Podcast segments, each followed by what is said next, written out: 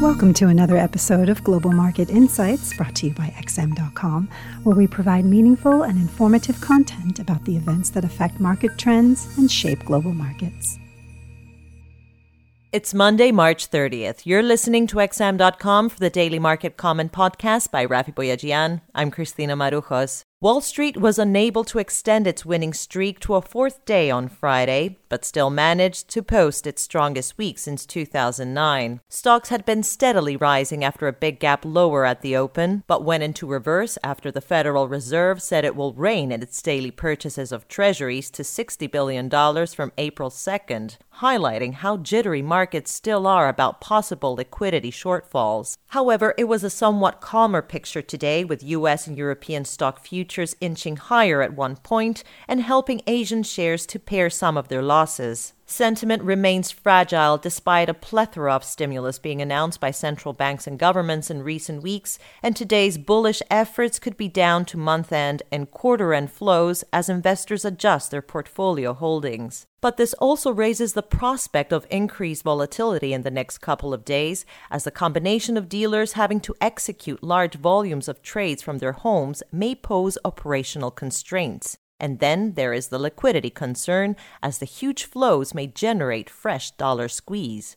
The possibility of markets being hit by another round of dollar shortages would undoubtedly bring more pain for emerging market and risk sensitive currencies, and there is already evidence of this at the start of the week's trading. The Mexican peso and South African rand are down 1.7 and 2.2% respectively, while the Aussie and Kiwi were last trading down by 0.7 and 0.6% respectively, ending last week's incredible rally. The euro and the pound were also struggling, with the euro slipping back below the $1.11 level and the pound dropping below $1.24. The declines could be a technical correction after gaining sharply over the past week, as central bank action helped ease the dash for cash, with month end flows amplifying the moves. However, Europe remains a major concern for investors as the COVID 19 pandemic shows no sign of slowing. Health services across the region are at a breaking point, particularly in Italy, Spain, France, and the United Kingdom,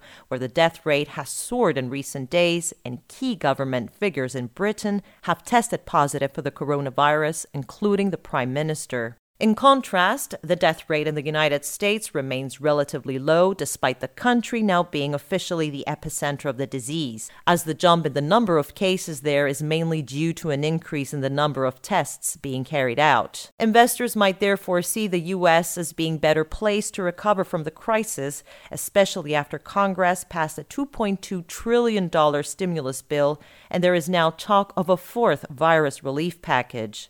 The US dollar was last up 0.6% versus a basket of currencies, while against the yen it climbed back above the 108 level. The safe havens yen and gold were both struggling on Monday, even though risk appetite was scarce. Oil prices tumbled on Monday, extending last week's losses as the prospect of a quick end to the crisis continued to diminish. Many countries have imposed strict lockdowns on their citizens in a bid to contain the spread of the virus, and tougher measures could yet be imposed in some places if existing policies don't work. The lockdowns looks set to last at at least until the end of April, with President Trump just announcing that the guidelines on social distancing will be extended to April 30th. In the UK, officials have warned that it could be 6 months before life returns to normal, even as many businesses in China reopen for the first time in weeks. The time scale of the shutdowns is a major source of uncertainty for businesses and for investors,